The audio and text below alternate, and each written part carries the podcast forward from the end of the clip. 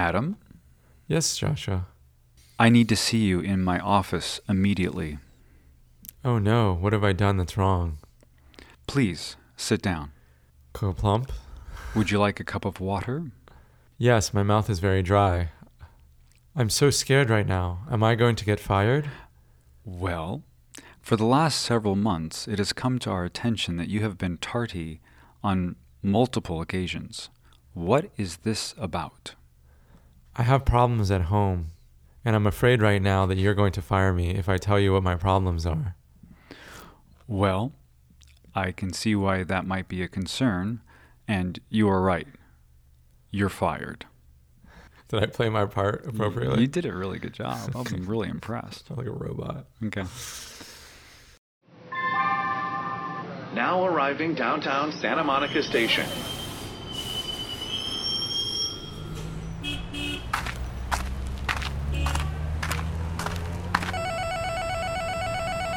Hey, Adam. It's time for Notes on Your Notes.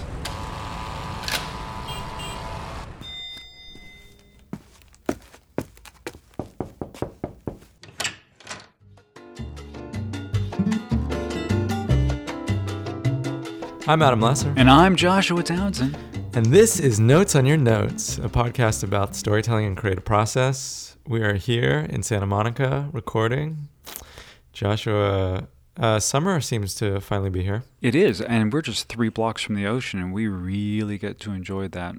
Yeah, I was staring at it the other day. Mmm. I realized I uh, sometimes just go down there and walk. Mm-hmm. Don't actually take a break and look out. You know who looks out? Who looks out? The tourists. You can always tell who lives here Mm-hmm. and who's a tourist because Mhm. the people who live here, they're walking their dogs, they're on their phone, they're Yeah. doing their workout routine. Yeah. The people who stop and Mhm. just stare and take a picture, Mm-hmm. those are the people visiting. Isn't it sad that you have to be new to a place in order to appreciate, or at least have that level of appreciation? Yeah, it does. Yeah. It does bum me out a little bit. So I Mm. tried the other day because I realized like when I go for a walk there, I'm just thinking about other stuff. Yeah. I'm like, I got to do this, got to do that. What about this? Instead of, I mean, it was pretty epic. I like it Mhm. when you look north because the coastline hooks Mm. around and you get this beautiful sort of, almost looks Mediterranean. It does. Well, it, we, it, we are. We are, and it is. Yeah. Yeah. We need to bring fresh eyes to everywhere we go. You know. Mm. So when I go to the post office, Uh huh. yeah, I, fresh eyes. Notice Beginner's everything. mind. yeah. yeah. And also being real, you know, like b- fresh eyes, but with reality, because the tourists are seeing just like one level of reality uh, Yeah. most of the time, and and I feel like if we live here, we can see multiple levels. Yeah. Our capacity for context and authenticity is larger. Like, I understand the problem with homelessness in the park I walk in every morning, and I understand. Yeah. all these people alone with their dogs and maybe a little Mhm. bit of their emotional reality Mhm. their you know their dog children and Dog children. Uh-huh. you know like you kind of Mhm. see things in a different light when you see them day after day And that's exactly the same way that what we do when we write dialogue for scripts.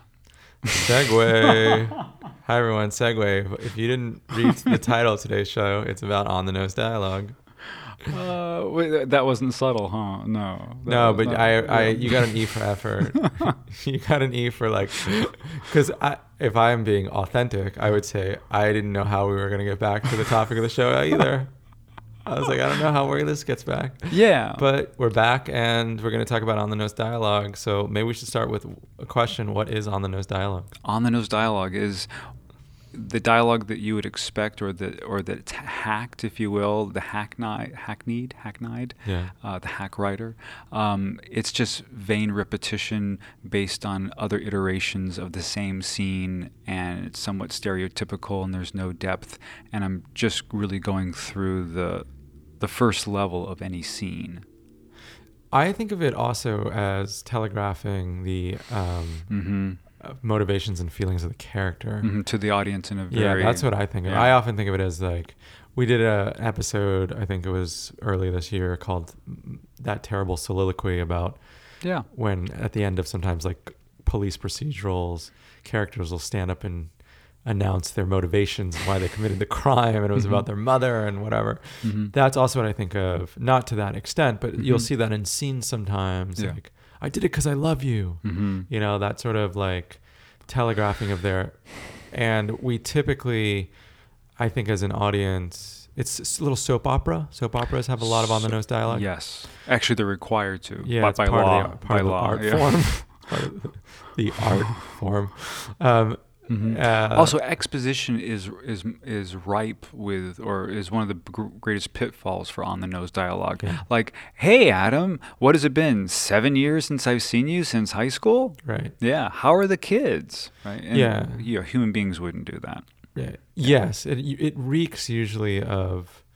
It's hard to to cross this line because the way we write f- novel and film and script dialogue it ha- doesn't sound at all like the way we speak.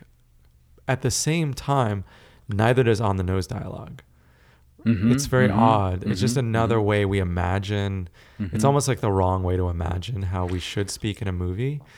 Uh, but yeah, you can usually tell because it's clanky and you're, it sounds a little cheesy, and usually it makes you lose interest in the scene because everything gets revealed yeah. and nothing is sort of uh, underneath the conflict. It often resolves conflict in a weird way because suddenly you know exactly what that character thinks and feels Yeah. by what they've said, not by their actions and the way they're relating to the other characters in the scene. And we tend, I think, to both experience as a little cheesy and also to kind of lose interest a little bit. there's less layer there's less nuance there's less actually there's you know what it is there's less character and we we don't really hear the voice of of the actual character and that's what we're always striving for we're Mm. striving for what's the authentic voice what's the authentic point of view of your character as well as the you know also the other character the non-lead character the Yeah. co-lead yeah mm-hmm. Also, just in terms of the way narrative lays out in a film or TV show, Mm-hmm. usually we allow characters cathartic moments towards the end of a film, Mhm. right? Like the Mhm. monologue of what's actually, you know, the big sort of emotional speech usually is going to come in the last 30 minutes once we've seen the character transform and all the pain they've been through Mm-hmm.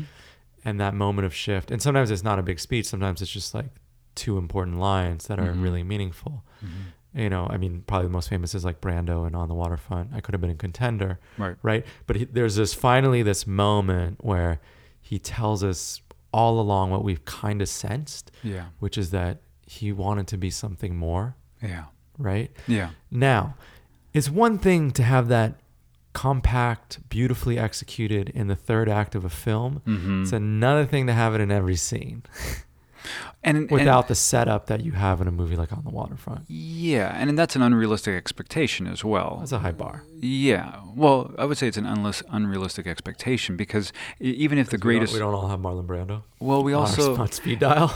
if you think if you think about all the the amazing films that you personally love, like your top ten films, right. There are going to be uh, conservatively between eight to 12 scenes or uh, not scenes but moments within scenes that you can recall with clarity and that's and that's and that's that's a high bar like i would consider that a highly successful film if that if you can retain 12 moments within one film that Oh you yeah, are I would. in I don't. love That's with. very difficult. yeah so if, if you if any film achieves that i'm like wow Yeah, wow yeah. And I'm just saying, like, to bring it back to dialogue. I'm just saying, Yeah. like, those moments of telegraphing emotion and how we feel. It's not that we never ever use them, but mm-hmm.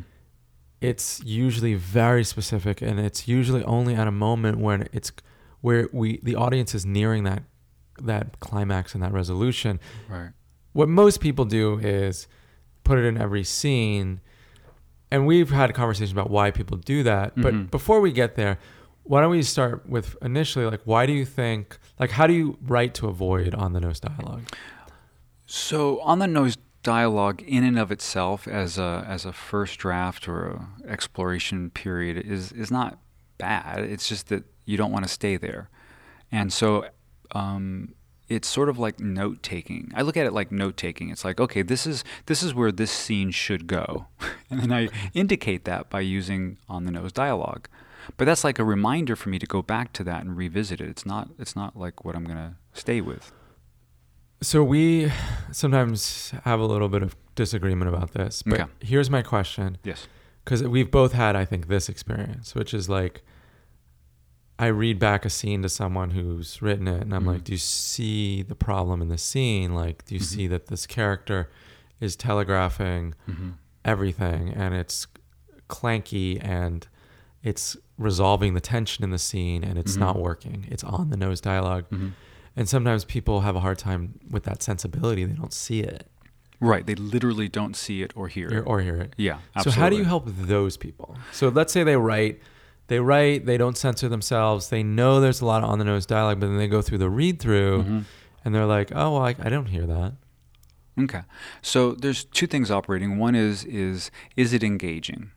Am I engaged? Do I know how the scene is going to end? Or is there any leaks in the scene where I can predetermine or pre-guess to a high degree of accuracy of how the scene is going to go? Right. And if that still doesn't raise any um, indicators, then I would go after the second thing, which is who am I and what do I want? Right. and who am I? And what do I want? And what was the anis? What was the gone before? What did I just come from? And where am I going? And all of those things compile, compiled would create an environment where other dialogue would start bubbling up. I like that. And I'm going to add two other things. Yes. One, how can I show what this character wants in a different way? So if you're saying, Give me an example of that. so the, um, dad I always wanted you to love me in the way you never, you never did, Mm. right? So Right. on the nose dialogue, right? Okay. mhm. So another way would be for um, the the kid in the scene to be like, "Look, Dad, I made four four three pointers in a row just at the basketball game. Do you see?" And the dad's ignoring him, right? Okay. Right. So right. behavior. So uh-huh. now we're seeing behavior rather Yeah. than telegraphing dialogue. So that's so think through like Yeah. how does the, what's the authentic way that this character deals expresses. expresses. yeah. So that's the other thing. The second thing I would encourage is trust the audience. I think part of why people write on the nose dialogue is that they Mhm. don't trust that the audience is going to get it. They either when you talk about expo- exposition, Mhm. they don't trust that the audience is going to see the history of two people from the way they interact, Yeah. that they've been friends for 25 years and they served in Vietnam together, Mm-hmm. right? They have Mhm. to tell it like, "Hey Chuck, it's been 25 years since we were in, you know, the Mekong Delta," right? Instead of just trusting the actors Mhm. and that to build that into how they relate, you know. Yeah. Maybe one of them has a tattoo on their arm. Maybe they have a way of greeting each other that only Vietnam vets do, Yes. right? Yes. So trust your audience to get it. I think a lot of the time people don't trust the audience, which is why they feel like, well, I have to tell them, Mm-hmm. you know. And like Spielberg is accused of this, right? Mm-hmm. At a lot of the ends of his movies, it gets schmaltzy, Yeah. you know, and it's because he like wants to make sure you get the message. Right. Okay. Dig deep, baby. Right. Yeah. You know, and Mhm. you know, and we've often talked about this. Like, no one, n- not the most talented people in the world are immune from doing this. Absolutely. Like Mhm. someone who is one of my heroes, Tony Gilroy. I've seen him who wrote the Bourne movies and Michael Clayton, which I think is one of the best scripts ever written, for which he won an Academy Award. Mhm. I've seen him give a speech at the, at BAFTA. Um, there's a video online where he's watching scenes from Michael Clayton, and he he watches a scene with George Clooney. Mhm. He said, "You see that piece of dialogue that didn't need to be there." Yeah. You know, this is one of the best scripts ever, and Yeah. he's still seeing things. No, that was just unnecessary. Yeah. And so, be willing to cull and try to get to like Spencer the core of the Spencer Tracy told a famous story that every script he would go through. This Spencer Tracy is a famous actor from the fifties. just, just thought I'd throw it young out there. young man, the young millennial. IMDb him. Um, uh, Katharine Hepburn he used to work with a lot. Um, and he would literally go, he was famous for going through the scripts with a, a red marker and going, I don't need to say this, I don't need to say this, I don't need to say this, because there's a lot of redundancy as well yeah, in um, in on the nose dialogue. Because it's like you make a point and then you say it again and you say it uh, uh, again in a third way. And it's it's all the same. It's like we so uh, another thing to keep in mind is to establish and move some and move on, establish and move on.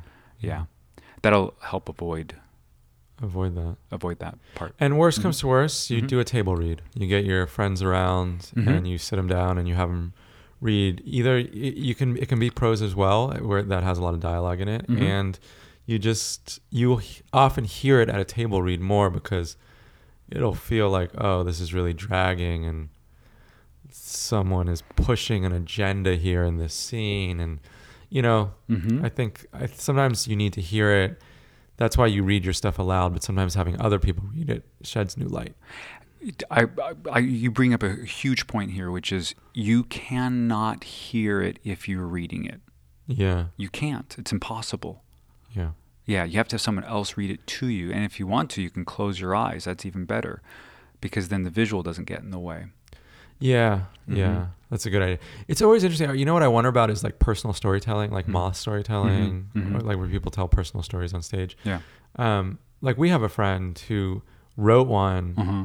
and then had it performed by someone else, Uh-huh. and I always wonder what that's like to have like your story told by an actor, like what it's like to hear back that language back to you, because it must be a very different experience. And even the dialogue that's said in those performances must feel really different, filtered through. And you probably hear things in the way you've written that that you might change or tweak. Every writer worth his his or her salt will say that that they didn't know the character until the actor brought that character to life. Right.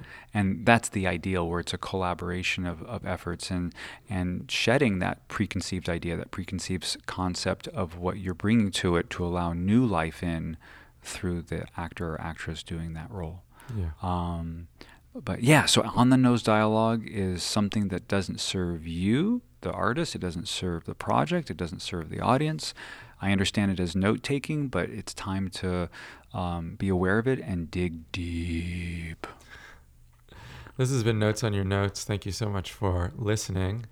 We would love for you to go to Facebook and follow us on our Facebook page because then you can get updates about all of our shows. And we're working on some videos and some new content that we want to keep you apprised of. And you can also rate us on the iTunes Store.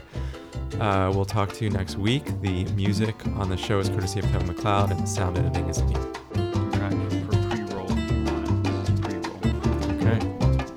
Okay. This pre roll with Josh. It's really good to see you this fine day. By the way, I wanted to have a little conversation with you. About what? Well, I've been thinking about how naughty you've been lately, and I believe there needs to be some punishment now. Oh no. I didn't realize we were venturing into like weird custom fetish porn. custom audio fetish porn. Is that our new strategy? No, no, I don't know. No, no. Uh-huh. Okay, let's let's go another direction. Hang on one second. Um,